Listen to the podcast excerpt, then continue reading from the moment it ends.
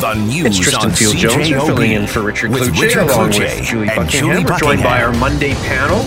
Now we have Dan Hewin, Maya Preddy, Amy Coldwell. But hang on a second here. I only see two people in front of me.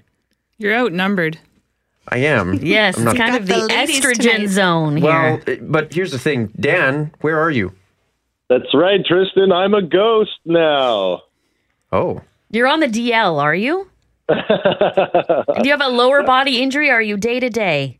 Uh, you know what? I uh, I put my back out, something that I have been known to do, and uh, I'm paying the price for it right now. So it's a recurrent thing.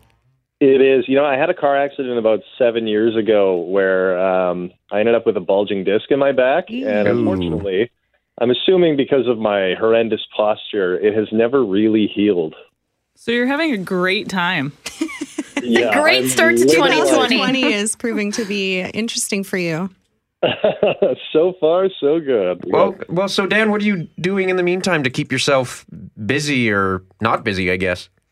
Well, you know, I still had to go to work today, and I was limping. Basically, I'm uh, 32 years old, and I can walk normally with my left leg, and then I have to use my hip to swing the right one over. Can you set up, set up a video camera? I just, I'm, you know, I just need to see what you're going through.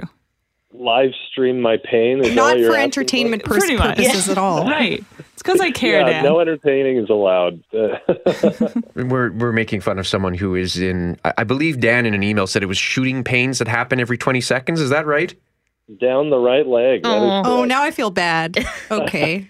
We're sorry. We wish you could be here and we hope you feel better We soon. we certainly do. Um, so welcome to the uh, the Monday panel. Did Where- you have any uh, any thoughts that you wanted to I- grill the panel on? I actually did have a, a, a question, and, and this was kind of um, brought out by the death of Neil Peart, drummer for Rush. One of the interesting things I noticed on Twitter when I put that out there was so many people coming with stories about how, you know, and I use Rush as an example, but we see this all the time whenever a, a, a famous musician or artist passes away, where people coming out saying how, you know, Rush, they inf- influenced their childhood or how they have good memories or how it was a place to escape. So, one of the questions I want to bring forward to the panel is when it comes to music, First of all, favorite artists. oh no. And uh, well, this is going to go down a dark, dark road for a couple of people because Tristan likes to.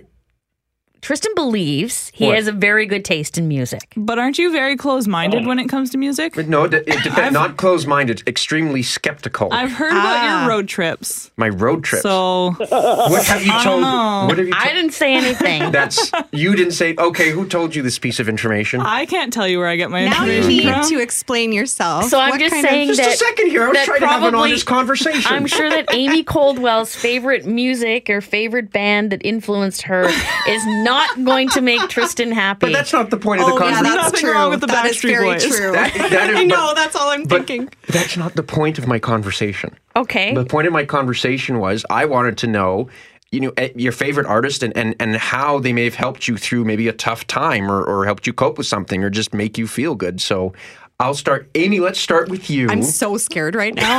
oh my. I was, I'm sorry, I was Just look not at me. cool. I was a teeny bopper. I was into Hanson and the Backstreet Boys and the Moffats and Avril Lavigne. I will say that my taste in music is a little bit more.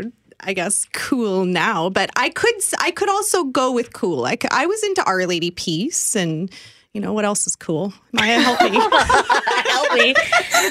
trying send you so some hard notes later. to not be a dork. How did Mbop get you through the tough times? It did. They were so happy. Taylor Hansen and Zach You and know what it Isaac was? got It me was their through hair. a lot. It was Their their, hair hair, made and their them beau- happy. I had Taylor all over my room, posters of him everywhere. It did help with the teenage years. Okay, I'm going to say something that's going to. Oh, there we go. I'm going to say something that might surprise you. Hanson is a legitimate band, though. They're all legitimate bands. So You know what I wonder? I, I wonder when they were thinking about Hanson, what were they like? Let's get a band of three boys that all have really long They're hair. They brothers. are talented. okay, Oh. Okay, Dan. Dan. Yeah, okay. Well, Tristan, buckle up because you're going to hate this. Uh, so I really, uh, groups that I really like are like Wu Tang Clan, Dr. Dre, uh, and a few others. in the hip hop music. I actually really like rap and hip hop music, but then by that same token, I grew up on the classic rock and probably the same four albums my dad's listened to for the last 30 years of his life. uh, so I really like Pink Floyd and the Rolling Stones. Uh, and then in the electronic category, my absolute favorite has to be Justice and Dead Mouse. Oh, see, I have nothing wrong with liking rap and hip hop, especially if it's the Wu Tang Clan or Dr. Dre. Those people are legends in their field. I have nothing wrong with that. Absolutely. See? He approves, Dan. Absolutely. You're Okay, good. thank The you. All right, TFJ all right. stamp of approval. Okay, Maya, let's hear your preferences. Uh, much like Dan, I'm all over the map. Everything from Eminem to Rod Stewart, which is quite a That's a quite a spectrum. wide That is variety. a spectrum. Bo- Um, both of them very good. As I I'd love to agree, see Eminem do a cover of Maggie. I was just that going would to be say fantastic. that. That's so he could do weird. it. I was thinking With the a same sample thing. of Johnny Cash in it somewhere. Yeah. I think as far as like memories go as a child, Roxette and uh, and Rod Stewart were the ones that we danced around our living room with our mom to. Interesting. Yeah. Okay, Julie, how about Um, yourself? i- in my formative teenage years, my very first uh, cassette, which I thought was a big deal, was Culture Club Karma Chameleon. So good. so Nice. good. So when I got to see Boy George, my 13 year old self in a four or something year old body was very excited. So that was kind of a big deal. But I was a huge In Excess fan and a huge U2 fan Oh, very good um, bands, both of them. but I was also influenced. I had an older brother and an older sister, so I was exposed to Meatloaf back when Bad Outta Hell was released the original time. Mm-hmm. Um, also, uh, bands like Kiss, um, The Fix, um, groups like that were also, you know, big in my life, as were the K-Tel compilations. Mm-hmm.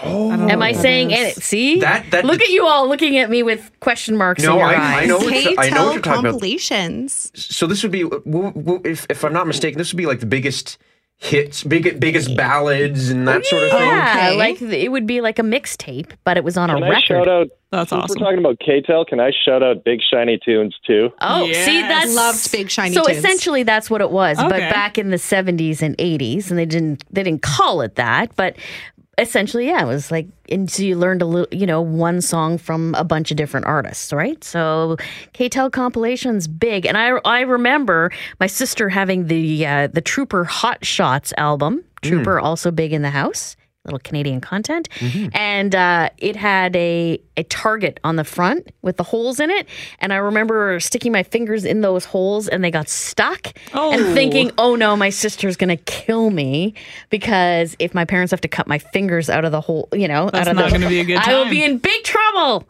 But I managed to uh, to get them out. So I got to interview Ray McGuire.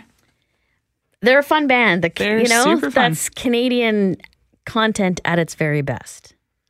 So there you go, Tristan. Well, I mean, it's not going to be much of a surprise. But Steely I, Dan. I, oh, I, I- so Steely Dan, I did not grow up on. Actually, that's one of the bands I, I, I really explored recently. For me, it was classic rock. Uh, my mom would play the Guess Who, Oh. the Beatles, the Rolling Stones, Absolutely. Zeppelin. I mean, that uh, CCR is another one. I grew up on that stuff. But I've always loved listening to music. I mean, I, I play piano and drums, and I dabble in other instruments as well. So you know, for me, especially in the era of Spotify and Apple Music, it's just been absolutely great going through there. And here's an album I haven't listened to, and just listen to that and kind of expand my horizons. Contrary to popular belief, everybody sitting here, um, I have an appreciation and an understanding for artists I do not like. Do you have Hanson on any playlist? I do not, but I have actually listened to some of their stuff that isn't, you know, their their biggest uh, Mm-hmm. hit there.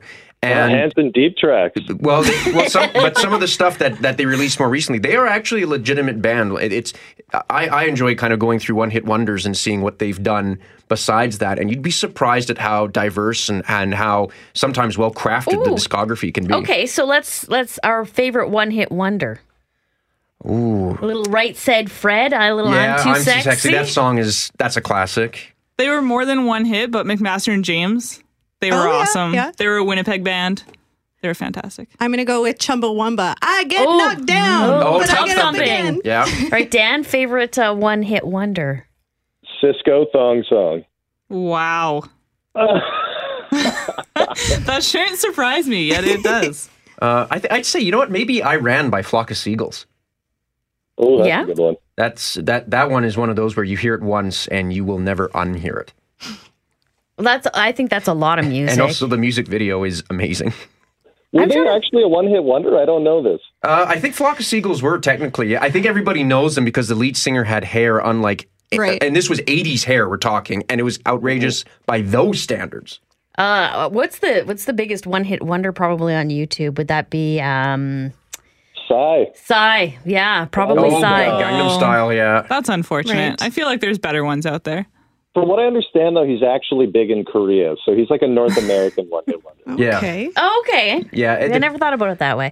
But do you consume your music differently? Because uh, I grew up in an area you bought the, I mean, you had to buy either the 45, the record. I, I actually go back to eight tracks a little bit, Mm-hmm. um, the tape, the CD. And now you can buy it. You don't have to touch anything, which is I hate that. super weird. I hate it so much. I Um, still buy vinyl and CDs. Oh, wow. you do. For you. Yeah, I, and I mean now people are buying like one Mm-hmm. song. They'll buy one Tristan Field Jones song, right? Instead of saying like I'm going to invest in in the album or the tape or whatever it is. Yeah. Do any of you still buy the whole thing, or do Absolutely. you wait till you hear like three or four tracks and go, okay, now I'll buy the whole thing? No, it's like it's like a whole story. You get it, you open it, you put on that first song, and then you're like, oh, the next song's going to be even better. Front to back. I do miss that. I don't do that at all. I yeah, Spotify all the way. Dan, what Get about beat you? up after here. Let me just say, I rode the wave that killed the CD like a revolutionary with a banner in one hand and a pistol in the other. I mean, I was so mad about the prices of CDs uh, at one point in time. I mean, for a kid to enjoy music, you need $25. And at the point in time, usually they'd put out a CD that had one or two good songs and the rest were, you know, meh. Um, now I pay a subscription for Spotify, and I'm perfectly happy with that. Uh, I just find that there was a point in time where we transitioned from CD to digital when companies didn't know if it was going to work or not. I just downloaded everything at that point in time.